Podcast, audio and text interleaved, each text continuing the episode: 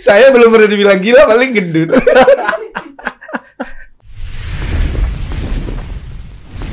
Five, four, three, two, one, and close the door.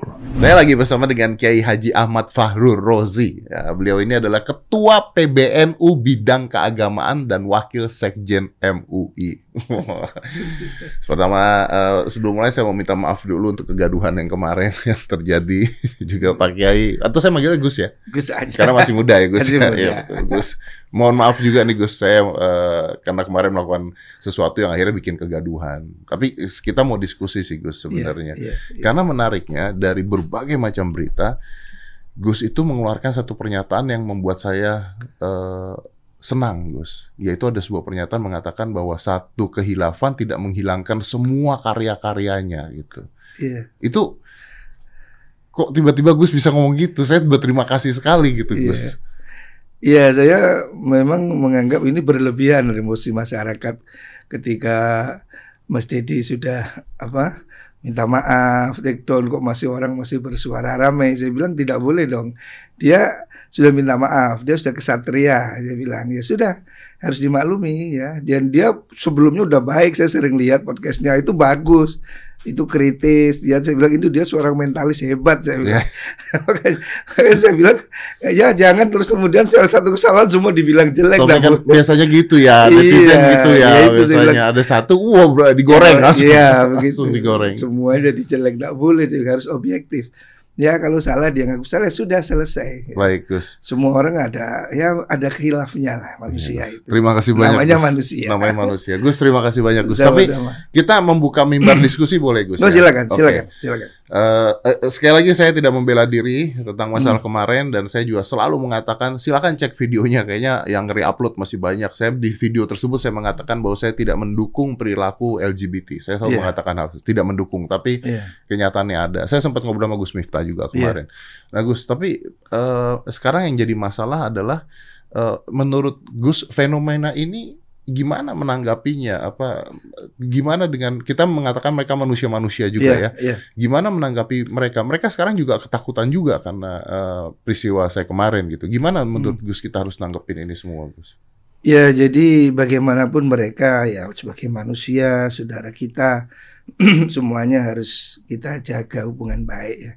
Jadi kalaupun kita tidak setuju, kita tidak boleh melakukan kekerasan atau kebencian ya. Bahwa dakwah itu harus dilakukan dengan baik ya. Quran itu menyuruh utu ila sabili rabbika bil hikmah ya. Betul. Jajak orang dengan baik. Kalau kita memandang mengatakan bahwa LGBT itu tidak sesuai dengan norma, tidak sesuai dengan agama, ya jangan dimaki-maki, diajak bicara, Nah, itu dia kenapa saat itu saya masuk Islam Iya. karena itu karena Iya, karena harus- dengar hal-hal baik dan dituntun. Ya. harus harus begitu. Semua orang eh, bisa punya masa lalu yang jelek bisa menjadi lebih baik lagi. Umar itu dulu orang yang sangat musuh Nabi, tapi kemudian berubah menjadi orang yang sangat membela Nabi. Khalid bin Walid itu hampir membunuh Nabi, Hmm. tapi kemudian menjadi panglima perang yang dibanggakan oleh Nabi gitu. Jadi orang ada masa lalunya ya. Jadi bisa berubah gitu Gus. Oh bisa banyak sekali kalau jangankan manusia, kera aja dilatih bisa naik sepeda mas. Oh iya betul. Jadi betul betul. gajah aja disuruh Iya menghitung. betul. Artinya pendidikan itu akan mempengaruhi seseorang. Nah, Gus kalau pernah dengarkan ada orang yang mengatakan bahwa mereka dari lahir misalnya pria tapi udah suka pria juga dari lahir katanya. Iya, Ini kan ini kan kalau saya kemarin eh, bicara bahwa Hmm. sebenarnya eh, tidak ada tuh yang seperti itu. Eh, Pria-pria, wanita-wanita atau ada kelainan Iya. di mana memiliki kedua kelamin. iya, Itu yang ada di ayat-ayat Quran. iya. Tapi tidak ada tuh pria yang tiba-tiba suka sama pria. Betul ya Gus ya itu ya? Iya, jadi gini, jadi pada prinsipnya memang manusia itu diciptakan berpasangan. Laki perempuan, siang, malam, sedih, bahagia. Tuhan menciptakan segala sesuatu berpasangan. Secara umum demikian dan itu kodratnya seperti itu. Tuhan menciptakan kita berpasangan gelap terang ya siang malam. Eh, laki perempuan. Jadi, Tuhan menciptakan Adam dan menciptakan istrinya Hawa seperti itu. Dari situ kemudian timbul apa pernikahan-pernikahan sehingga keturunan sehingga kita membangun terus generasi ke generasi kan karena ada perkawinan ya. Hmm. makanya laki-laki harusnya dia tertarik dengan perempuan supaya kemudian terjadi pernikahan, kemudian terjadi apa, Produktif, eh, produktif, reproduksi reproduksi. Nah, kalau semua berjalan dunia ini Betul, berjalan. berjalan. Nah, kalau laki-laki dengan laki-laki lah terus bagaimana? Ya. Kalau istilahnya Pak Azim dulu ini mau menikah apa mau anggar gitu kan itu. Iya. ini, ini mau menikah mau olahraga gitu.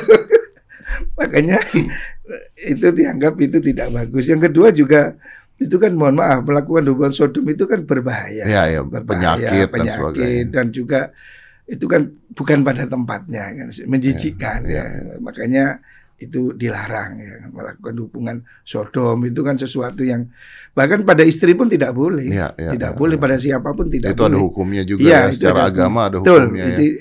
Islam melarang melakukan hubungan belakang itu walaupun dengan istrinya Hmm. walaupun dengan siapa pun itu tidak boleh itu bukan bukan jalannya Ya, ya. itu jalan buang kotoran Ya, bukan jalan masuk ya. bukan jalan masuk gitu. Jadi Anda salah kalau masuk dari situ kembali kembali Saya jadi jadi kebayang Agus. akunya keluar bawa harta Gus, karun Gus, Gus, Gus, udah Gus. Ada kangkung ntar. Ada harta karun emas Iya, itu iya. gimana? Kan berat.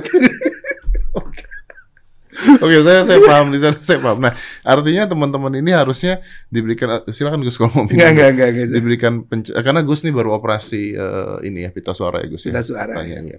Eh, artinya teman-teman ini harusnya diberikan pengarahan. betul mereka mestinya diajak dirangkul jadi dakwah itu mengajak bukan mengejek Mengajak bukan mengejek. merangkul bukan memukul Ah, karena semakin diejek, semakin dipukul, semakin mereka berontak pasti. Iya pasti. Makanya tidak boleh dakwah dengan cara yang tidak benar itu tidak boleh. Jadi kalau Imam Ghazali mengibaratkan orang ini harus dilihat seperti dokter tahu dosisnya. Ya, gitu ya, kan. ya. Kalau bayi ini minumnya ASI, jangan dikasih pentol mati dia. Iya, benar. Benar, ini kelasnya ASI, ini kelasnya Benar, bubur, ini sudah makan jengkol, ini jangan bayi dipaksa makan ayam goreng, Iya. bukan ayam gorengnya yang jelek, Iya, salah iya, yang Anda kasih iya. makan dia. Betul betul. Ya itu dakwah seperti itu harus ada ukurannya. Artinya ketika di ayat mengatakan bahwa kita harus melaknat mereka, melaknatnya bukan dengan cara memukul, Oh mengapa, bukan, bukan, ya. bukan, bukan, Jadi ada cara. Jadi orang berbuat dosa itu tidak harus dihakimi seperti itu. Dia harus diajak. Baru kalau kemudian dia terang-terangan menolak, menentang, itu jadi bertahap. Oh. Tidak langsung ada orang berbuat salah langsung dipukul, tidak begitu. Nabi sendiri dulu maunya masalah miras, Nabi tidak langsung melarang. Asalnya itu jangan sholat kalau kamu dalam keadaan Hmm. mabuk, gitu kan? Mas bertahap. Jadi kebaikan itu perlu dilakukan secara gradual gitu. Iya ya, karena dengan cara seperti itulah kita bisa ngajak orang lain. gitu Iya ya. betul. Oke. Jadi kalau orang anda langsung datang bilang, "Hei kamu haram neraka," ya mereka lari. Iya benar. Ya udah orang udah haram udah neraka, Iya, ngapain udah. deket-deket gua gitu kan? Iya. Ya Udahlah memang saya di neraka gitu kan. Betul, itu tidak boleh. Jadi mereka harus beri kabar gembira, bahwa dia dia harus diberi harapan. Kalaupun dia sudah melakukan itu kita ajak, kita sadarkan, kita beritahu yang lebih baik. Barangkali itu menjadi kejelekan terakhir bagi dia. Oh Ya. besok dia berubah, ya kan? Dan kita nggak tahu sih apakah di luar itu sifat dia lebih baik dibandingkan kita. kita Oh iya, kita tahu. tidak tahu, kita tidak tahu. Makanya tidak boleh kita menghakimi orang kemudian hanya karena luarnya seperti itu ya.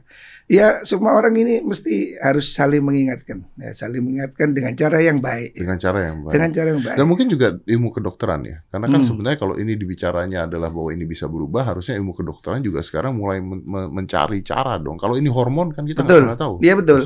Jadi saya kira begitu. Jadi kalau secara kedokteran dia itu mungkin bisa dengan terapi hormon. Kalau secara keagamaan dia mungkin bisa dengan sugesti ya, dengan apa? Pertama dengan dia diberi kesadaran bahwa ini hukumnya seperti ini, sehingga dia mungkin akan merasa, oh untuk apa saya berbuat seperti ini? Penyadaran ya. Penyadaran. Ya seperti kalau orang itu keinginannya sih kayak kita ini. Iya, iya. Ya kepinginnya semua orang cantik kita pegang semua, tapi Iya, kita benar, bilang, benar. oh jangan itu haram. Karena kan ada gitu. pemikiran kita yang positif. Iya, kita gitu. kan positif, Ada kan? tameng ya, Ada tameng. Betul, betul, betul. Kalau orang ini dibiarin nafsunya ya semua enggak enggak ada. Karena menurut saya Gus bahwa semua manusia itu ini ya kalau salah saya minta maaf dulu nih. Semua Hmm. manusia itu basicnya ya hewan juga gitu. Kalau Iya, misalnya ada cewek nafsunya. cantik ya pengen iyalah, Ya. kiai juga iya sama aja kiai juga manusia. yang membuat itu kan adalah iman kita, pikiran Iya, kita, betul. logika kita. kan? Betul, betul. Oh. Jadi semuanya punya keinginan seperti itu. Semua laki-laki ya pasti senang perempuan, senang kemewahan, senang kekayaan. Itu sudah kata Al-Quran begitu. bisa nggak kita? Lah, Ah. cuma bagaimana Anda kepingin kaya dengan cara yang benar, Ya. kan gitu toh. Semua orang kepingin kaya, tapi dengan cara yang seperti apa? Iya Nah, betul betul seperti betul, itu. betul betul betul betul. Kepingin dia perempuan boleh dengan cara seperti apa kan begitu? Ada caranya. Iya iya iya. Nah, kalau seorang yang mungkin dia melakukan hubungan seperti itu ya dia harus mesti diterapi pikirannya bahwa Ya. ini ini secara agama seperti ini, bahwa ini akan begini. Kalau dia punya kesadaran, kemudian dia kan dia bisa bertaubat. Oh ya sudahlah, saya sudah melakukan, saya sudah cukup. Mungkin sudah kan buktinya ada tuh orang yang tidak menikah seumur hidup juga kuat kok. Iya betul. Iya kan? Betul. Tergantung pengendalian dia. Kalau memang dia nggak tertarik pada perempuan, ya udah saya tidak melakukan sama sekali juga nggak apa-apa. Iya iya iya. Ya kan? Makanya sebetulnya kalau dia mau ada caranya. Ada caranya. Hmm, kalau memang bisa, memang dia harus dinikahkan dengan yang lawan jenisnya supaya hilang ketertarikannya kan. Hmm. Banyak orang yang senang sama laki-laki.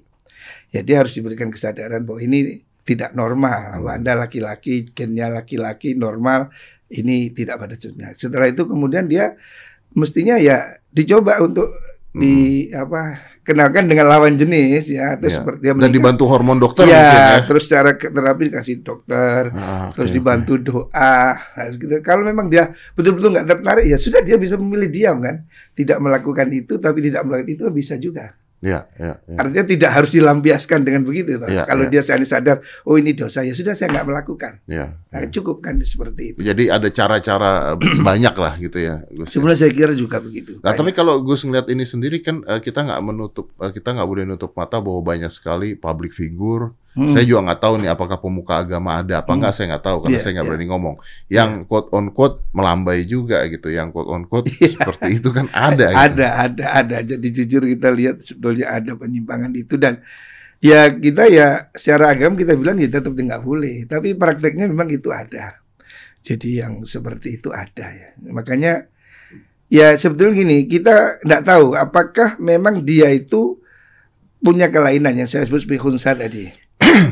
Ataukah memang dia hanya Keinginan. itu, keinginan gitu. Ah. Kalau memang dia itu yang disebut khunsa muskil itu memang ada orang terlahir dengan dua alat. Ya. Ya Oh, saya kalau tahu tuh. ha. ya seperti dua alat gitu. Lah itu dua alat itu yang fungsi yang mana? Kecenderungannya ke mana? Nah maka dia dihukumi itu. Nah, jadi seandainya orang kalau kita bilang tahu orang bikin sambal ya, Tahu. nah, kan ada cobeknya, ada ulek-uleknya. Iya. Nah, yang mana yang fungsi? Oh. Cobeknya. kalau yang muskil itu kalau dua-duanya ibaratnya begitu ibaratnya. Coba cobek. Ulek. Iya uleknya ya. Iya. Jadi kalau Ya. punya orang itu punya dua-duanya. Ya kan nggak bisa ulekannya nyobek sendiri dong. Nah, ya, nah, Nah, itu gimana caranya? Kalau orang punya dua alat itu, itu ada memang. Sejak dulu ada. Gue suka banget temennya Kiai. Analoginya. Analoginya Kiai itu sangat ini loh milenial sekali. Iya, sangat milenial loh. Tapi kalau ada kasus kayak gitu, berarti dia boleh memilih sesuai kehendak ya? Nah, jadi gini, itu dilihat kecenderungannya ke mana. Oh, kalau cenderung itu ke laki-laki. Lebih ke mana lebih gitu? ke mana. Yang kemudian fungsi alatnya itu di mana gitu. Hmm. Yang susah itu kalau fungsi dua-duanya. Lah ini yang sudah sulit sudah dihukum fikih itu harus diterima. Itu namanya khunsa muskil. Oke. Ya tidak boleh dibunuh ya itu memang kodratnya dia tidak bersalah. Ya, salah. Dia tidak bersalah, memang dia Ah. ditakdirkan begitu, ya kan? Dia tidak membuat-buat seperti itu, gitu loh.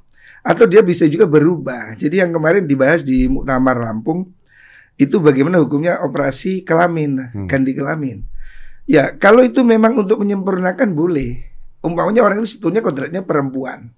Ada apa Tapi, rahimnya, ah, tapi alatnya itu salah. iya, iya, Ya, iya. Bukan cobek tapi Tapi ulek-ulek lah. ulek-ulek. Ini mah mesti diservis ini. Jadi ulek ulek. Ya. Ya itu mesti diganti karena Iya, apa? iya. Ternyata dia Karena itu dia ada organ-organ organ lainnya wanita. perempuan, ya atau Oh. sebaliknya itu boleh. A- Artinya saya salah nggak eh, eh, Gus kalau mengatakan bahwa di dalam eh, Quran sendiri eh, bisa mengikuti perkembangan zaman tuh saya salah nggak mengatakan itu? Oh iya enggak enggak salah enggak salah. Memang sekarang pengetahuan kan melihat itu. Kalau zaman dahulu kan hanya dilihat head apa tidak. Apa, apa namanya itu keluar sperma apa tidak. Hari ini dokter kan lebih ke dalam, bisa lihat ke dalamnya betul. kan. Oh ini hormonnya, ini apa indung rahimnya, indung telurnya. Boleh itu. Jadi kita juga harus harus melihat itu ya bahwa Iya. sekarang teknologi lebih canggih iya, lagi gitu ya. boleh itu harus dilakukan. Jadi kalau dokter mengatakan, oh dia ini perempuan, cuma keliru alatnya itu kekecilan ini, mesti harus Harus di dilebarin sedikit, ya Ah. nggak masalah.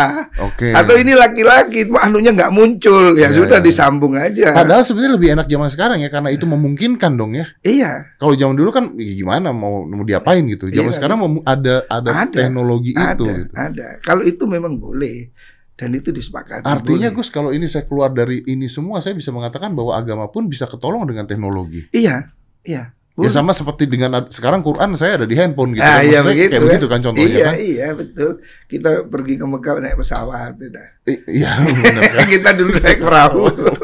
Belum tentu nyampe. Belum tentu nyampe. Kalau naik perahu. Iya dulu orang datang dari sana ke sini untuk dakwah naik perahu tiga bulan. Iya. Mas Dedi sekarang bicara di sini jutaan, Jutaan orang bisa orang. mendengar Ya, ya, ya, kan. ya, betul, betul, Nggak usah betul, naik betul. perahu Nggak kan. usah naik perahu. Wah, ini jihadnya Mas Dedi sekarang nih ya podcast ini. Dulu orang dari Arab ke sini hanya untuk menyampaikan satu kebenaran. Sementara Mas Dedi cukup dengan begini lebih banyak orang yang mendengar kan. Iya, iya, iya. Saya di pesantren dengan 1.500 santri, Mas Dedi dengan 15 juta orang. Iya, iya, iya, iya. iya. Sekarang ada toa. Ada tuh.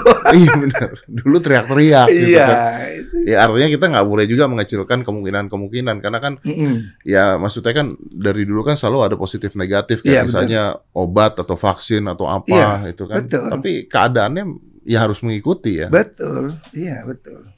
Waduh. Susah juga Gus jadi Anda Gus. Enggak, kenapa?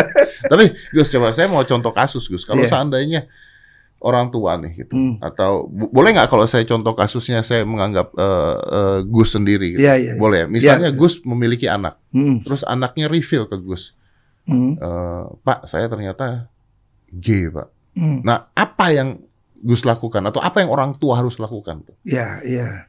Ya, dia mesti harus berbicara dengan bahasa kasih sayang.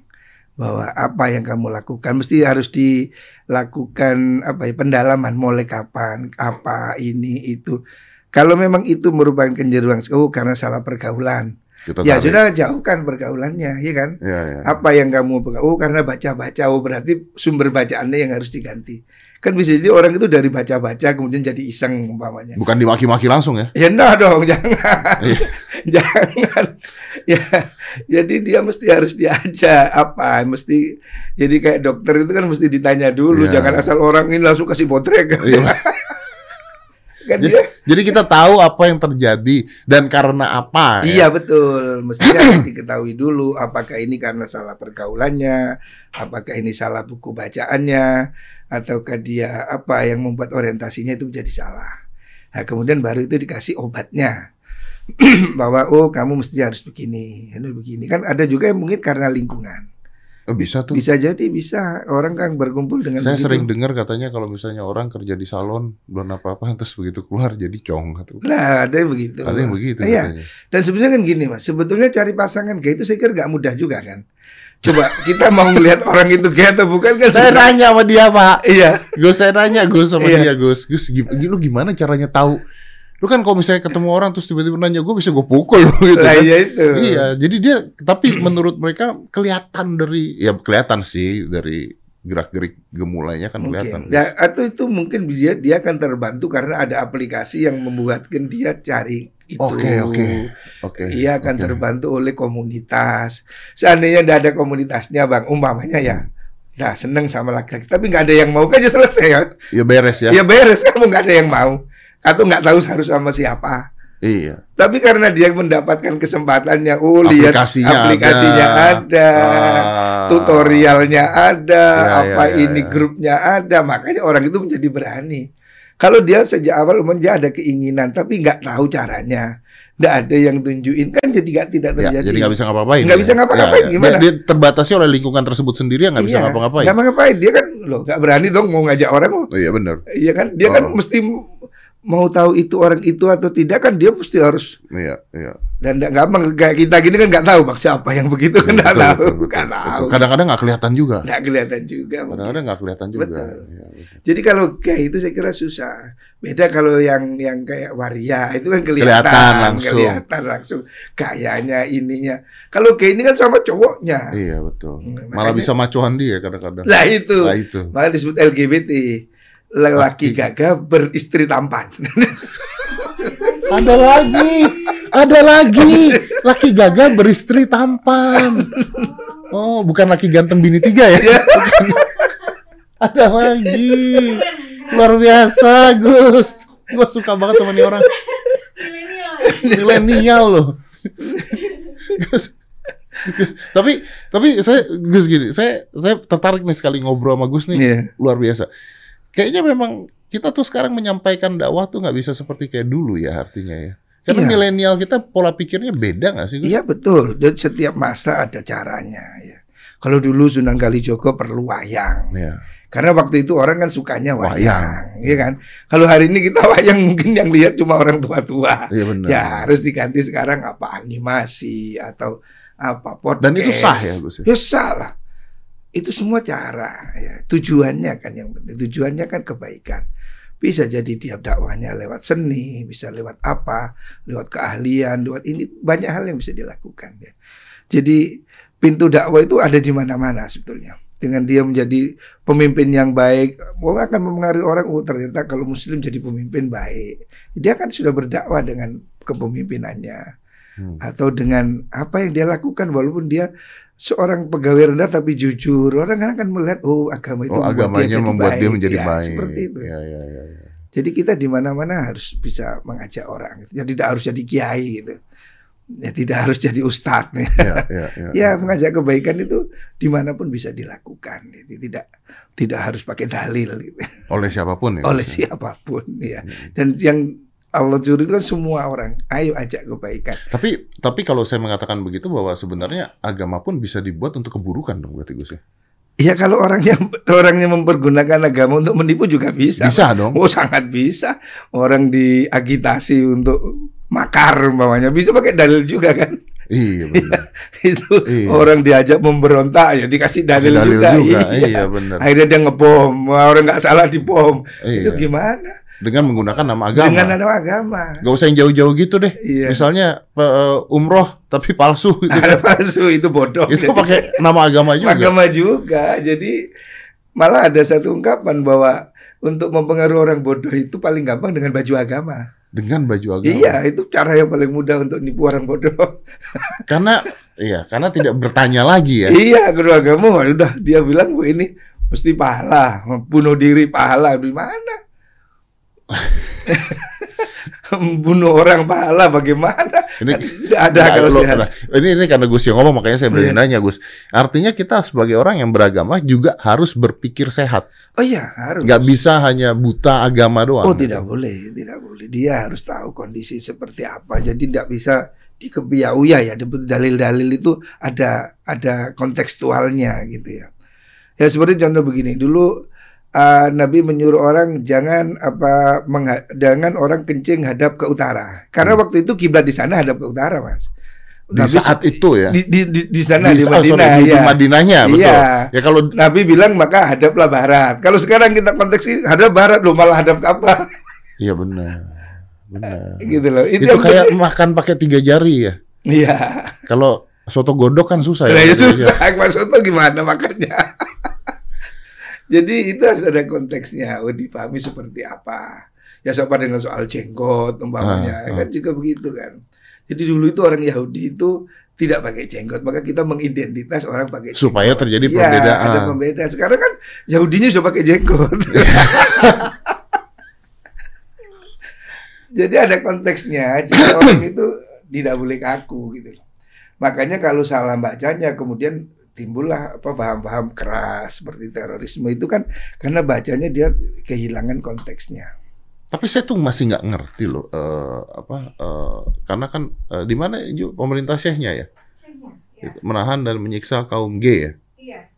Nih, aku ISIS juga kan katanya dibunuh-bunuhin, dilempar dari mana dan sebagainya. Nah, sebetulnya hukum itu ditegakkan ketika dia itu harus melalui pengadilan. Jadi dia melalui proses, ya kan? Seperti orang ada hukuman banyak hukum potong tangan atau hukum apa pun, itu kan nggak bisa langsung diteruskan semua orang. Kalau ada orang langsung dipukul kan nggak boleh Nggak begitu. bisa begitu. Harus dibuktikan di pengadilan, ya kan? Kemudian bagaimana dia harus ada proses. Ya, dia kan disuruh bertobat, disuruh menghentikan. Baru pada langkah-langkah terakhir baru hukuman kan seperti itu. Ada step by step. Ada step by step, tidak asal orang kelihatan gue langsung dibunuh, nggak boleh, Ya, ya, ya. nggak boleh. Jadi mesti dia seperti orang nggak boleh minum homer, kemudian nggak boleh langsung ada orang homer dipukul, nggak boleh. Dia harus dihadapkan ke pengadilan, ada buktinya, ada ininya, ada begitu. Jadi seperti hukum pada gay itu memang ada hukumnya ya. Jadi orang gay itu dihukumi sama dengan zina. Maksudnya orang melakukan sodomi ya. Tapi kan harus dibuktikan dulu di pengadilan. Ada saksinya nggak? Terbukti nggak? Gitu. Nggak asal orang kelihatan gay langsung dipukul nggak boleh. Nggak boleh. Dan itu hanya boleh dilakukan oleh institusi negara. Karena kita negara Ya di mana pun itu hak itu itu kewenangan negara. Nggak boleh orang sipil menegakkan hukum nggak boleh. Mas. Ya seperti kita ini ke jalan langsung ngatur jalan kan nggak boleh. Ya, itu ya, tugasnya ya, polisi. tugasnya polisi kan, betul, ya. betul, betul. Jangan jadi, polisi oh, sendiri. jangan ya. jadi polisi sendiri. Ya, ya, ya, ya. Jadi seperti menegakkan hukum itu ada pengadilan. Nggak bisa langsung kita hukum ada orang berzina langsung kita pukul nggak boleh. Dia kan harus melalui proses yang menentukan hukumnya kan hakim, pengadilan berdasarkan saksi, misalnya seperti itu. Jadi tidak barbar asal orang dipukul nggak boleh, nggak boleh. Gus, tapi apa yang membuat saya mau tanya gini, Gus. Ini keluar konteks nggak apa-apa, Gus? Iya Ya? silakan. Apa yang membuat orang misalnya diberikan dalil agama lalu dia bisa ngebom bunuh diri? Nah, maksudnya gini, kalau saya berpikir Hmm, kalau saya diajarin gitu saya nggak mau karena nggak masuk akal di otak masuk saya. akal, ya. Tapi banyak orang yang kebawa kan. Iya Nah, karena anda ber, ap- apa yang membuat orang bisa berpikir itu benar gitu, Gus? ya karena dia bodoh. Kalau dia punya akal sehat sedikit aja kan ngapain lu ngajarin gua bunuh diri? Lu aja mati dulu kan gitu. iya, iya, iya. Kiainya suruh ngebom dulu. iya benar. Tapi apakah ada ada ada ini, Gus? Apakah ada ada cuci otak terus menerus? Mungkin nggak itu ya, Gus? Itu ada ya, jadi memang ada kesalahpahaman ya. Dan itu memang kalau seperti kasus ISIS itu sebetulnya kan ada pihak-pihak yang memang ingin memperkeruh negara itu dengan Betul. membiayai satu Betul. pihak. Ya, Padahal mungkin bukan itu gitu kan. bukan, Ya, Jadi, tapi itu memang ada permainan apa yang politik lah ya. politik, yaitu ada konspirasi. Bagaimana mereka melemahkan negara-negara seputar Israel agar tidak jadi ancaman. Berarti politik pun paling gampang menggunakan nama agama. Ya agama juga. Jadi orang itu dengan agama itu bisa bisa menjadi nekat, bisa Iya, iya, nekat. ya. benar, benar, benar. Makanya harus agama itu harus disampaikan dengan baik dan tidak semua orang boleh berbicara atas agama. Jadi harusnya ada standarnya ya. Kita ini kadang kan repot. Ada orang nggak ngerti apa-apa tiba-tiba langsung menjadi Iya. ustadz, langsung mendadak ustadz, Iya, betul. langsung bilang haram-haram, kafir, musyrik. Bagaimana? Jadi Iya, hijrah langsung berubah. langsung berubah. Nggak bisa instan begitu dong. Iya, Jadi Bang. harus mengerti dulu paham dulu. harus paham dulu jangan asal. Dulu ada ada guyonnya Ki Hasim. Ada ustadz baru. Tanya ustadz bagaimana hukumnya pengajian pakai mikrofon? Haram. Rasulullah tidak pernah pakai mikrofon. Oh, tep- loh ustadz pakai apa ini? Saya ketawa salah. yang ini boleh. Dia nggak tahu yang di depan dia mikrofon. Dia main haram aja. Ada cap halalnya kali. mikrofon Rasulullah tidak ada mikrofon. Itu bid'ah loh Ustadz bilang pakai apa ini? Oh yang ini halal. Jadi asal ini asal aja. Iya, iya betul betul. karena ya ini ya kita kadang repot ya kasihan kalau masyarakat terombang ambing oleh hal-hal seperti itu. Jadi ada satu bahaya ketika orang bodoh berfatwa tanpa ilmu itu loh. Iya betul. itu yang di- dikhawatirkan oleh Nabi bahwa pada zaman itu akan berakhir ketika orang pintar habis mati mati akhirnya kemudian tinggal orang goblok-goblok ya ini menjadi pemimpin dan dia memberi fatwa tanpa ilmu dan sesat menyesatkan. Orang bodoh berfatwa tanpa ilmu didengerin sama orang bodoh juga. Iya, Nah, ya itu jadi sesat menyesatkan. Jadi sesat menyesatkan. Iya akhirnya menjadi ya itu menjadi sangat apa menyedihkan ya Ya, seperti yang terjadi di beberapa kasus yang kita lihat ya kayak yang kekerasan kekerasan itu ya karena dia nggak sebetulnya nggak nggak ngerti agama dengan baik gitu. Juga kan Islam tidak di, tidak disebarkan dengan seperti itu. Nabi tidak mengajarkan seperti itu. Nabi itu tidak pernah bentak-bentak. Ada sahabat Nabi itu yang bernama Anas bin Malik itu 10 tahun ikut Nabi. Satu kali pun tidak pernah dibentak. Hmm. 10 tahun jadi pembantu Nabi tidak Oh. pernah dibentak. Tapi kan yang diambil sama mereka adalah ayat-ayat perangnya, ayat Nah, ini, ya itu ayat dia itu. kehilangan konteksnya itu. kehilangan konteks. Iya, jadi ayat perang itu ketika apa gitu loh. Oh, iya iya iya. iya. Makanya Bukan diam-diam perang. sendiri, diam-diam kan? cuma perang sendiri, nggak seperti itu. Iya iya. Nah Gus, kalau Gus kan eh, Gus Fahrur ini eh, punya pondok pesantren di Jawa Timur. Iya. Ini eh, mereka yang masuk ke dalam pesantren itu yang pertama kali diajarkan ini apanya Gus? Agamanya, manu kemanusiaannya, takwanya pada Allah atau eh, apa yang pertama kali? eh, Maksudnya yang paling penting untuk Gus tanamkan itu apanya? Iya, dia harus diajarkan pertama itu tauhid, keesaan Tuhan, Hmm. Oke. bahwa dia harus mengesahkan Tuhan, dia bertauhid. Kemudian dia kemudian setelah dia bertauhid dengan benar, dia kan beribadah dengan benar. Ya. Ya, cara dia sholat, cara dia begini dan cara dia berperilaku dengan sesama orang, adab bersama teman, bersama orang tua, adab bersama apa itu kan ada itu namanya ilmu akhlak. Jadi garis besarnya itu ada syariah ya. Ilmu syariah ini ilmu yang mengajarkan tentang hukum-hukum halal haram ya. Ada ilmu yang mengajarkan tentang akhlak, yaitu tentang etika. Jadi kalau fikih itu hanya mengajarkan kita sholat hadap ke barat, Hmm. meluruskan dada. Hmm. Nah, akhlak atau tasawuf mengajarkan bagaimana meluruskan hati kepada Allah. Nah, Oh, oke oke oke oke. Saya saya mencoba untuk memahami. Oke oke. iya. Iya, iya, iya, iya. Jadi yang satu lebih ke yang satu lebih ke Oh, aturan, iya, iya. yang satu lebih ke pemikiran ya. Iya, pemikiran, ke perilaku, akhlak gitu. Jadi dia harus jadi baik. Nah, dia menjadi orang yang soleh gitu kan. Yang paling sulit tuh yang mana, Gus? Apakah yang paling sulit adalah mengajari aturan atau pemikiran? Ya, sebenarnya akhlak itu yang lebih suci. Akhlak yang lebih Akhlak, sulit. ya. Jadi itu lebih penting daripada apa di atas ilmu itu akhlak. Karena kalau aturan Anda bisa terlihat sebagai orang yang sangat agamis. Bisa, bisa. Tapi- semua orang bisa beli kopiah putih, Iya, semua orang bisa beli serban. semua bisa pura-pura sholat, ya pura-pura puasa, semua bisa. Tapi orang itu puasa benar atau enggak itu kan hatinya, oh saya sedang berpuasa. Iya. Kalau dia pura-pura puasa juga bisa. Iya, karena itu yang dilihat orang di luarnya iya, ya. Iya, luarnya. Makanya adab atau akhlak itu lebih penting dari ilmu gitu. Nah, itu diajarkan di pesantren bagaimana orang menghayati itu. Iya, iya, iya. Nah, oke. Dengan banyaknya anak-anak di pesantren, ad- eh, gimana Gus caranya untuk membuat mereka terhindar dari misalnya penyimpangan-penyimpangan deh kayak maaf yang kayak kemarin-kemarin gitu. Apakah ada tuh Gus? Jadi gini kalau di pesantren di samping dari segi pendidikan ya dari pendidikan kita ajarkan akhlak bahwa ini tentang halal haram, Hmm. ini boleh tidak boleh ya. Dan juga kita dari lingkungannya kan kita sterilkan mas. Di pesantren itu kan laki sendiri perempuan sendiri. Betul. Terus kemudian mereka tidak bawa HP. Di pesantren tidak boleh bawa HP karena mereka bisa janjian keluar. Jadi di pesantren itu agak ini ya. Jadi anak di pesantren itu kalau belum jadi pengurus, jadi guru, tidak boleh bawa HP kan, supaya dia concern, supaya dia tidak keluar-keluar, tidak terganggu pemikirannya seperti Dan itu. akhlaknya dikencangkan supaya mereka malah tidak terjadi penyimpangan kelainan Oh seksual iya, iya, juga dong. iya, berarti iya dong. betul. Ya, itu itu juga diajarkan bahwa itu tidak boleh berhubungan sama laki-laki sejenis itu tidak boleh. Kalau di pesantren itu ada istilahnya amrot atau mairil gitu. Zaman dulu istilah begitu. Jadi seneng sama anak laki-laki ganteng gitu. Itu Oh, itu a- ada hukumnya tidak boleh, jadi dilarang gitu. itu dilarang. Makanya dikumpulkan yang kecil sama kecil, yang besar sama besar gitu.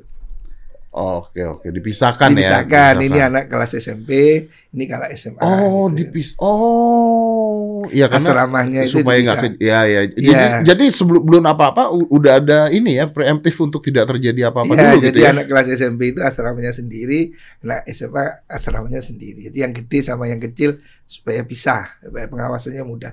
Kadang kalau anak gede sama kecil kumpulkan, yang kecil disuruh suruh. Iya, iya, iya, betul, betul. Akhirnya itu. terjadi sesuatu Iya, yang nggak diinginkan. iya, Gus, betul. Ikutin berita ini nggak sih? Saya lupa lagi namanya. Eh, Ju inget gak sih Ju yang waktu itu ketangkep yang eh, mengaku pemuka agama tapi memperkosa belasan Oh iya di Bandung itu. di Bandung Di tuh. Bandung. Itu siapa namanya? Hah? Ferry, iya. Ferry ya. Itu Harry ya. Itu berapa berapa sampai 20 lebih dan sebagainya. itu ya kita nggak tahu itu. Kenapa bisa seperti itu ya? Nah, itu kita ngeri sekali. iya, ngeri kan, Terus kita ngeri, sangat ngeri. Dan saya juga bertanya begini, kan itu sudah disidangkan. Ya, Kok tidak ada apa motifnya apa gitu? Nah, iya, iya, dengar saya itu gimana? iya. Gimana mereka itu kok mau terus Kok kok ma- kok kok bisa gitu loh? kok bisa itu yang saya juga pikir ini apa disihir atau bagaimana? Iya, soalnya saya juga, saya mikir Gus, kalau misalnya satu atau dua Iya, orang mungkin iya ya ya bukan ya udah lah, tapi maksudnya ya ya gitu ya gitu. iya ada mungkin. Ini rame ini kok kayak maksud saya bukan kayak padepokan tapi kayak ini loh kayak apa sekte gitu kan. Nah ya itu kita nggak tahu apa ya. Dan dia nggak ada suaranya ya. Saya belum dengar di media dia melakukan itu karena apa, bawahnya Hmm. alasannya apa. Kok nggak dengar juga ya apa? Dia melakukan itu coba gimana sih dia melakukan itu kayak sebagai apa? Kok nggak nggak tutup saya pikir. Nggak nggak nggak masuk kan? Iya, nggak masuk. Iya. Ini Logika nggak masuk, Iya. apa nggak masuk? kok bisa ya kok orang anak-anak sekecil sebanyak itu Diem nggak ngomong, nggak ini. terus dia kok tega melakukan Nah, itu. Katanya diancam tapi ya diancam iyalah tapi sebanyak itu nggak dan udah lama loh ini nggak keluar keluar beritanya kan. Iya, kok bisa. Nah kalau dia mau seperti itu, ngapain dia nganu begitu kan? Dia bisa beli pelacur atau apalah ini kok ini jahat banget ini kok dilakukan kepada santri itu. Waduh itu. Terus punya anak lagi. Iya saya nggak pikir bingung nggak nonton saya ini. Kalau dia ada hipersek umpamanya, kan dia mungkin bisa lakukan di Ya udah ya, lain, ya, ya ya, kan? ya bukan ya udah tapi maksudnya seburuk-buruknya manusia gitu kan melakukannya hal seperti itu gitu. Iya, ini tapi kayaknya kan- malah Eh, ini kok malah di tempat di agama tempat orang. agama seperti itu. Tapi Gus ini yang menakutkan adalah bahwa ternyata hal itu bisa terjadi dan maksudnya bisa aja ada tempat-tempat lain yang Bisa. yang kita nggak pernah tahu gitu loh. bisa itu juga menjadi rahasia umum lah ya ada agama apa pun ada seperti Ada, itu. ada, ada. Ya, itu tergantung manusianya juga kan. Gantung Itu kan manusianya. Oknum lah ya, kita oknumnya, oknum ya. oknumnya ya dia yang melakukan kesalahan. Tapi tidak bisa secara umum digeneralisir semua begitu kan juga tidak. Betul, betul, Ya, betul. ya yang seperti itu memang harus dihindari ya kita mesti waspada. Makanya saya bilang mestinya orang taruh pesantren itu mesti dilihat dong apa sejarahnya, uh, backgroundnya siapa. Jadi jangan asal baru dengar kemudian mestinya kan kalau di pesantren ada istilah ada mata rantainya. Dia itu muridnya siapa, dari mana kan Kita harus jelas. putus. eh, Iya, harus ya. jelas, jelas itu harus jelas gitu. Jangan asal tertarik karena apa? Karena ada juga begitu ternyata ujung-ujung penipuan, kan juga ada begitu. Iya. Jadi orang itu ukurannya itu harusnya kelakuannya itu benar apa tidak dengan syariah. Jangan jadi tidak boleh orang itu diukur dengan kehebatan apa. Mas jadi lebih hebat, tukang sulap lebih hebat. gitu kan. jadi orang tidak bisa diukur dengan aneh-anehnya Iya, gitu iya, iya, iya. harus diukurnya dengan bagaimana dia mengikuti ajaran Nabi. Nah itu Nabi kan nggak ngajarin yang aneh-aneh begitu kan. Nabi yang ngajarinya ya sholat. Nabi nggak ngajari terbang. Iya, iya, ngajari- benar, benar, benar, benar. Ya sudah harusnya begitu. Kadang masyarakat kita ini tertipu juga dukun jadi kiai ya kan artinya dia tidak ngeluarin duit. ya Padahal sulap tuh. ya kayak dulu di Probolinggo. iya, saya tuh nonton pertama kali ya. Saya ngeliat, aduh ini tuh sulap banget gitu kan. Lah, Ini itu. orang main sulap. Tapi kok ya Itu. orang-orang percaya gitu maksudnya. Iya itu kan banyak pengikutnya. Banyak, Gus. Sementara kita main sulap dibongkarin mulu rahasianya. kita main sulap nih. Iya. Dibongkarin rahasianya sama orang. Iya. Ini orang main sulap. Dipuja sama orang. Dipuja karena pakai- Disembah-sembah. Karena pakai sorban. Karena saya nggak berani ngomong tuh. Aduh. Dipuja-puja gitu. Iya itulah makanya itu bisa jadi kedok yang berbahaya agama itu juga. Ya, itu kan banyak kasus seperti itu mas. Sudah banyak sekali penipuan gendam-gendam seperti itu banyak. Berarti gue sebagai seorang pemuka agama tugasnya berat sekali ya. Ya kita sering ingatkan seperti itu bahwa orang itu harus dilihat objektif ya. Bagaimana dia apa kelakuannya seperti apa. Jadi nggak dilihat anehnya gitu.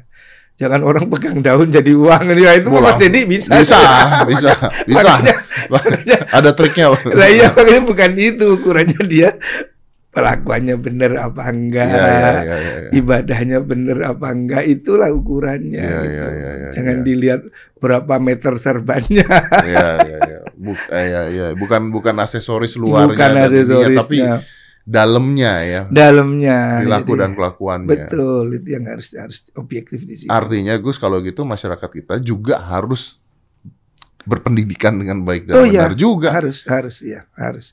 Supaya dia tidak mudah dibodohin yang kayak gitu-gitu. Iya. Harus, harus. Jadi kita mesti pendidikan ini harus jadi lebih baik supaya mereka tidak gampang ditipu-tipu aliran-aliran yang sesat. Iya. Terus seperti apa ya ya kayak gendam-gendam penipuan-penipuan Betul, seperti betul. itu. Gak usah gitu, Gus. Kalau kita bicara kayak penipuan-penipuan ini yang kemarin yang in- investasi-investasi bodong Iya, itu, iya, itu kan kalau saya lihat pikir ya, oke ya, memang yang melakukan penipuan tuh jahat luar biasa. Iya. Tapi yang tertipu itu juga kadang-kadang nggak mikir kan, Iya. bahwa masukin uang segini.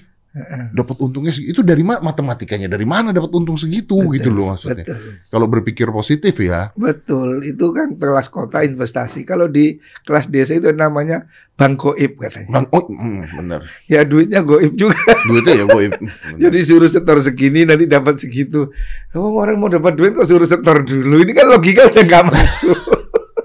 setor 6 juta dapat satu miliar gimana caranya? Iya, iya, iya. Eh, tapi itu banyak loh Gus di desa-desa banyak, Banyak loh. itu, ya itu katanya narik uang dari bank goib. Iya iya. Ya kan iya. nggak mungkin lah itu. Mending kalau gitu disuruh nunggu di kuburan dulu, minum Iya. air apa, mandi di sungai, Mm-mm. terus nanti uangnya keluar Mm-mm. di bawah bantal. Iya. Ada itu pernah keluar beritanya seperti itu. Jadi dia beneran makan apa, mandi telanjang di sungai, terus apa, terus dia tidur, terus uangnya nggak keluar di bantal, terus dia lapor polisi. Banyak mas kasus gitu banyak. Menarik Bang Goib. Malah yang terakhir kemarin itu sempat saya cari. Ada yang mengaku-ngaku sebagai guru di pesantren saya. Hah? Ada di Facebook namanya Kiai Samsudin. Di Facebook. Saya dilapori orang, ada yang capri saya. Gus, ini Kiai Samsudin di pesantren. Oh, saya tidak kenal siapa. Saya lacak ke Facebooknya. Ya ternyata begitu. Mendatangkan uang goib. gitu. Ya ampun. Dia mencatat pesantren saya. Foto-foto pesantren saya. Fotonya foto pesantrennya gue. Iya. Ini gimana sih? Suruh cari ya nggak kena, nggak nggak ketemu nggak tahu. Sudah saya coba ada nomor handphonenya di situ saya japri. Eh, Bapak siapa? Saya gini mau konsultasi. Udah udah. Nggak nggak kena. Ada mungkin dia tahu kalau saya sedang melacak. Wih, ya kayak gitu-gitu kan akhirnya jadi merusak nama Iya. orang lain. Kan, itu di saya lihat di Facebook akunnya tuh banyak. Mungkin satu ditutup bikin, bikin lagi satu tutup bikin, lagi. lagi. Nah yang terakhir ini pakai background pesantren saya, foto-foto pesantren. Makanya ada yang japri ke saya. Iya iya. Ya, benar. saya bilang enggak tahu saya bukan. Kita emang nggak bisa kayak gitu-gitu. Ini ini juga sosial media juga negatifnya begitu ya Gus ya. Jadi aneh-aneh juga gitu. Iya betul penipuan di Facebook ada, ada WA WA juga. Kalau WA sering mas saya ada orang minta pulsa nama saya begitu sering sekali. Saya sampai belenger minta pulsa. ada lagi bikin eh, akun Facebook saya bikin seperti itu ya terus nawarin barang. Tujuannya pasti penipuan. Penipuan Gus. pasti Penipuan. nawarin barang lah, minta uang lah. Itu berkali-kali. Saya tuh dulu pernah Gus lebih parah lagi Gus. Saya Hmm. dulu. Jadi pernah Gus ingat gak dulu tuh ada satu orang yang nginjek-nginjek ke Quran. Iya. Ada satu orang nginjek-nginjek Iya. Quran. Nah, Hmm. ini menarik ceritanya. Saya pada saat itu bahkan bukan belum belum mualaf. Iya. Ada orang nginjek-nginjek Quran. Iya. Terus saya bikin konten di Instagram Hmm. marah-marah. Iya. Saya padahal agama saya bukan Islam pada Iya, saat iya, itu. Saya iya, bilang ini orang gila. Saya bilang. Ini agama kita nggak ada masalah. Kita lagi baik-baik. Indonesia lebih baik-baik. Lu bikin konten Quran lu injek-injek. Iya. Ini mecahin. Oh, saya marah-marah. Hmm. Tahu gue apa yang terjadi? Iya. Nomor telepon kantor manajemen saya Hmm. dimasukin ke akunnya dia. Hmm. Jadi orang-orang yang marah-marah itu nelfonnya ke kantor manajemen saya, Gus. Gila gila. Siap kali manajemen saya ngangkat. Anjing kamu ya, menghina Islam, menghina Muslim. Kita kemarin bi- bikin itu buat Nah, jadi itulah orang ya Allah kayak gitu kok bisa. tapi ya terjadi kalau Hmm, gitu. Betul. Betul. Sering gitu kayak gini. Banyak gaya yang digituin di cloning WA-nya terus Ya, iya, iya, uang. Banyak, banyak, banyak, banyak sekali. Minta pulsa pula minta ya. pulsa lah, minta uang lah, minta kok minta kok pulsa kecil amat. Iya sih Gus. bener. Oke Gus. Terus Iya. mungkin gini, buat anak-anak muda lah yang nonton Hmm. kita nih, milenial banyak yang nonton kita nih. Iya. Ketika mereka beragama gitu, Iya. mungkin kita nggak membahas tentang agama secara eh, implisit atau eksplisit ya agama tuh Iya. aturannya gini gini. Iya. Tapi mungkin kalau Gus mau menyampaikan ke mereka ketika orang belajar beragama harus seperti apa gitu Gus. Ini yang belum pernah ditanyain nih sebenarnya. Oh iya, iya. Jadi dia harus, jadi agama ini harus diambil dari pintunya. Ya. Orang masuk rumah itu harus lewat pintu. Kalau masuk jendela namanya maling. Iya. Artinya pintunya itu ya ulama gitu ya.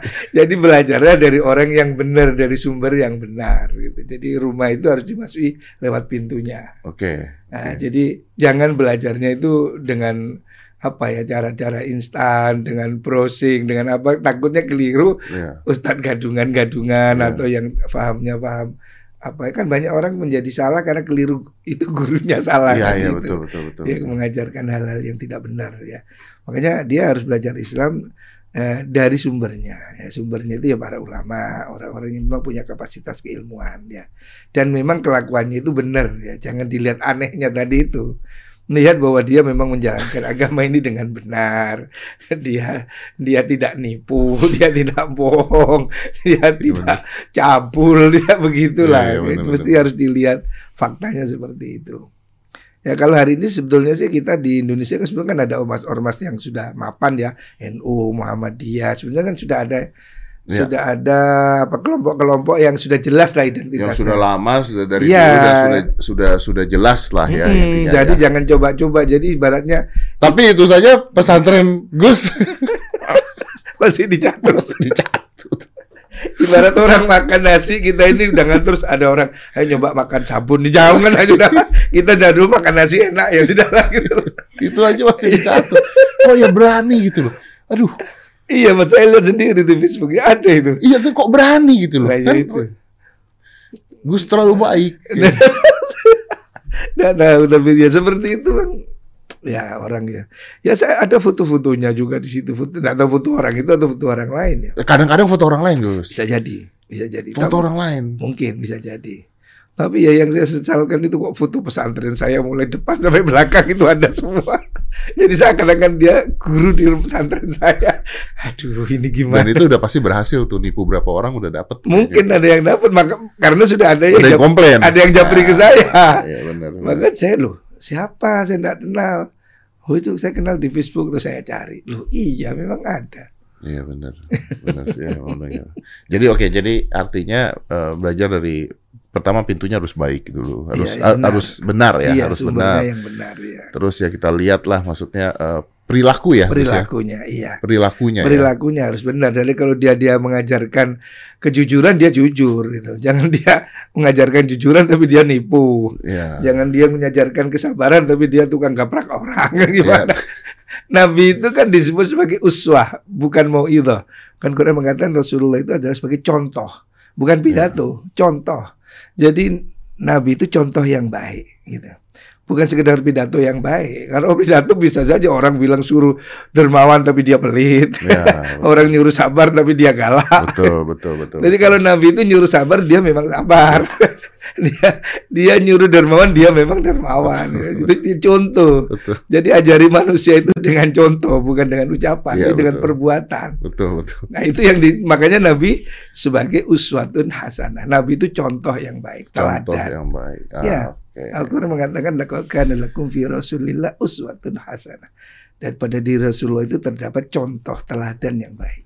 Jadi dia tidak berpidato, dia itu Dia mencontohi. itu, jadi belajar eh, seperti anak kecil aja ketika dia ngomongin sama orang tuanya ya mungkin dia nggak dengar ketika dia ngeliat perilaku orang tuanya itu yang dia lakukan Iya. itu yang dia contoh Iya ya, Gus. betul. Makanya harus dia harus cocok kelakuannya. Jadi kalau dia mengajarkan kebaikan dia harus Dia harus baik. baik omongan sama perilaku Harus cocok. Kalau dia mengajar orang beribadah dia nggak beribadah ya jangan.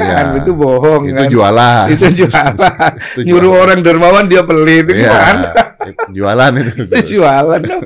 Oh, iya benar itu jualan tapi Gus Iya. sekali lagi saya terima kasih banyak buat kehadirannya eh, Gus ini Hmm. saya merasa sangat amat terhormat eh, bisa ngobrol sama Gus juga Saya sangat amat sekali. terhormat dan saya baru ngobrol sama Gus dan ternyata ini asik banget jarang jarang lah ada orang-orang apalagi dengan pengetahuan eh, seperti ini dengan kredibilitas seperti ini yang ngobrolnya bisa masuk ke kalangan milenial is fun is funny tapi masuk gitu jadi jarang banget. Saya awalnya nggak berpikir Gus tuh seperti ini, tapi ini luar biasa. Ini, nah kalau mau masuk belajar dari agama yang pintu yang benar, ya mungkin silakan salah satunya, tapi bukan yang di Facebook ya. Nanti anda ketipu pulsa lewat Facebook.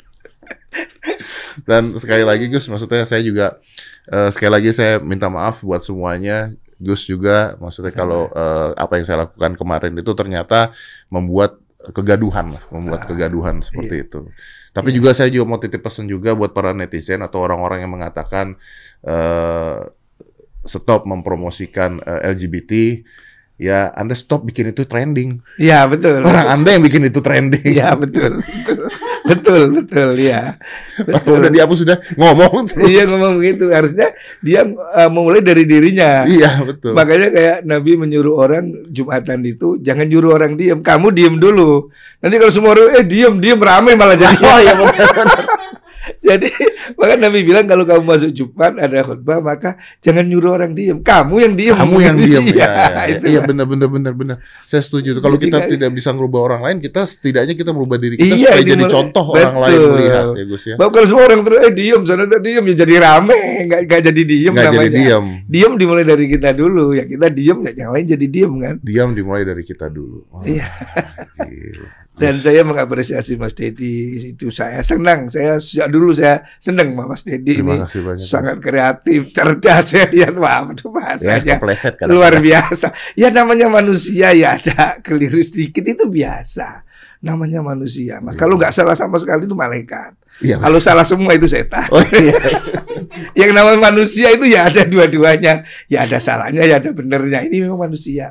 Iya. Iya, ya memang manusia. Ya, ya karena ini kita manusia, ada salahnya. Ada salahnya. Iya, ya salah sudah terima minta maaf ya sudah selesai. Jangan terus diperdalam, enggak boleh itu enggak fair namanya. Karena Jadi- saya juga ngelihat gitu, ada orang ngomong, wah eh, channel semuanya tidak mengedukasi.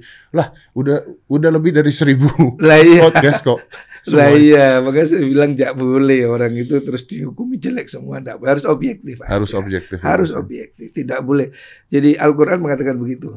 Wala yajrimannakum syana'u qaumin ala alla ta'dilu. Jangan sampai kebencian itu membuat kamu tidak adil. Tidak boleh itu. I'dilu wa aqrabu taqwa. Berbuatlah adil.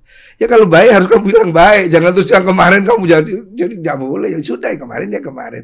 Hari ini ya hari ini kan. Iya. Yang kemarin sudah di take down sama Mas Dedi. Ya sudah selesai dong. Hari ini kita bicara yang lain ya kan. Iya. Adil ini namanya. Idilu wa aqrabu taqwa. Adil itulah pendekatan terhadap takwa. Iya, iya. Harus adil. Dan bukan merupakan yang kemarin-kemarin yang bagus-bagus juga Iya nggak boleh itu tidak gitu ya. adil namanya. Itu tidak adil ya. Nggak Adil itu melihat semuanya. Iya, objektif. Objektif, Yang benar ya harus dibilang benar, yang baik harus dibilang baik. Jangan karena kita benci cuma kelihatan jelek. Iya. Nggak boleh. Makanya Quran melarang itu. Jangan kebencian pada satu kaum membuat kamu tidak adil. Iya, iya. Kamu jelekin semua nggak bisa dong. Yang baik-baik juga ada kok. Betul. Nah, Mungkin bukan cuma benci sih, tapi mungkin gorengan kan. Nah, makanya saya ingin pesan Mas Dedi bahwa gini Mas, sebaik apa pun Mas Dedi, seandainya pun kita ini baik, semulia apa pun ya, pasti ada saja orang yang ngomong yang nggak senang pasti ada, Iya ya, pasti ada orang yang Nah, harus senang, gimana tuh Gus? Harus gimana tuh Gus? Coba Gus. ya, Harus gimana? harus Gus? ya sudah tetap lakukan apa yang harus kita lakukan. Memang mulut manusia tidak akan pernah diam. Iya benar sih. ya gimana namanya orang punya mulut, ya kan? Dia akan ngomong nanti seperti dulu ayah saya kalau nasihatin saya, jangan banyak dengerin omongan orang. Seperti ada kisah bijak orang Arab itu tentang apa itu namanya anak keledai itu. Ada orang punya keledai kecil. Bapaknya naik, anaknya nuntun. Ketemu Hmm. orang dibilang gila bapaknya naik, anaknya di bawah kok tega. Kok tega? Ya sudah ganti Oh, anaknya iya. yang naik. Dibilang eh bapaknya ini gimana? diri. Anaknya ini wah jahat, bapaknya jalan. Akhirnya dinaiki berdua. Kesian keledainya. Kasihan keledainya. Akhirnya dituntun berdua. Goblok. yang terakhir dipikul keledainya. Ya sudah gila ini. Jadi apa aja? ya pasti Iya pasti ada yang salah. Iya, Iya, benar, benar. pasti ada orang. Iya benar. Kalau ya. Nabi bilang likul nikmatin mahsud. Setiap orang ada nikmat pasti ada yang nggak senang. Pasti ada orang iri. Jadi sudah jangan di- jangan pedulikan itu. Orang iri selalu ada di mana-mana. ya. Walaupun Mas Dedi sudah baik sebaik apa pun, pasti ada orang yang tetap benci Mas Dedi dengan alasan yang Mas Dedi tidak tahu. ya sudah biarin. Sesuatu itu yang kalau menarik, ya, Mas. Banyak orang kepingin nyepak. Anjing menarik kan banyak orang kepingin nyepak. Kalau Iya. anjing mati nggak ada orang mau nyepak. Oh, benar, benar. nggak ada orang nyepak anjing mati. Iya benar, benar. Ya, karena Benar, menarik lah. benar. Tapi ada yang usil karena menarik. Gitu. Iya benar. Ya sudah, Aduh, jangan didengerin. benar, iya, iya. Kalau ayah saya dulu bilang, kalau kamu jalan terus kakimu digigit kucing, masa kucingnya mau kamu gigit? Sama kucingnya. kita goblok ya. Iya goblok, Kita goblok iya. ya. Ya udah biarin ah kucing. Nama ya kucing gitu Ya kan. sudah. Iya sih. Jadi kalau ada lagi ya saya bilang kalau pohon pisang kamu tahu pohon pisang itu kalau dilempari kotoran sapi tambah kurus apa tambah gemuk? tambah gemuk, Iya itulah. Jadi itu kebencian anggap sebenarnya sebagai pupuk aja. tambah besar. Nah kita kan tambah besar itu itu tai tai sapi itu biarin aja. Iya, iya, iya, iya. Artinya memang kualitasnya segitu, tapi itu akan membuat kita semakin kuat. Iya, iya. artinya kita tetap melakukan apa Iya yang kita lakukan apa secara yang kita positif lakukan ya. yang positif. Yang penting kita tidak nyakiti orang, tidak berbuat jelek pada orang. Kalau perkara orang nilai ngomong ya semua orang punya mulut tidak akan diam mas. Tapi memang saya juga karena karena saya kerja saya juga begini, saya tahu juga ya satu saat ya pasti kesandung juga kan orang ngomong. Iya, orang. Nggak ngomong. mungkin orang ngomong, nggak mungkin kita kecuali ya udah diem. Iya Ya, diam, nggak iya, mungkin kan iya. Gus gitu kan. Gus. Betul. Mungkin bisa manusia. kepancing. Iya. Iya, namanya mulut buka ikan itu kalau nggak bu- buka mulut jangan Nggak ketangkep. nggak kepancing. Karena mangap dia kena pancing. Iya. Kalau nggak ya diem aja gitu mati. Iya benar. Makanya ya mungkin ya ada yang ah, ya mungkin biasa aja. Jangankan kita Mas Dedi. Orang sempurna seperti Nabi aja masih dibilang Masih gila. aja dibilang gila ya. Nabi dibilang penyair gila. Nah, kita paling dibilang gendut. Nabi gila. Nabi dibilang gila. Saya belum pernah dibilang gila, paling gendut. Wah, orang sehebat Nabi aja masih dibilang gila. Iya, ya udah kita kita kita harus memahami kalau itu memang terjadi udah gitu aja ya. Iya, iya, seperti itu Iya, aja. Yang penting kita tetap berbuat baik, berniat baik. Sudah. Perkara orang menilai ya seperti itulah dia. Iya. Gus, terima kasih banyak ya Iya. Gus. Sekali lagi terima kasih Sama-sama. banyak. Ini Sama-sama. sebuah- sekali lagi sekali lagi ini sebuah kehormatan yang luar biasa dan Sama-sama. mudah-mudahan ya ya udah kita belajar dari sebuah kesalahan. Eh, saya juga mau menyikapinya seperti apa. Nanti kita eh, saya juga sebenarnya ya saya tetap akan melakukan apa yang saya lakukan Iya, lah, betul, sebenarnya. betul, betul. Jangan berhenti karena satu atau Jangan dua hal berhenti. saja gitu. Karena Iya, banyak hal jangan. positifnya juga Oh, kok. banyak, banyak. Iya. Banyak. Gus, Anda luar biasa, Gus. Anda sangat luar biasa. Kapan eh, kapan-kapan berdua sama Gus Miftah gitu, Gus? Oh, boleh, Boleh, boleh, Gus, boleh, ya? senang gitu. Bener ya? Boleh, Senang Gus, ya? teman baik gitu. Oke, baik. Gus, terima kasih. Matur nuwun, J. Monggo, monggo. Oke. Five, four, three, two, one, and close the door.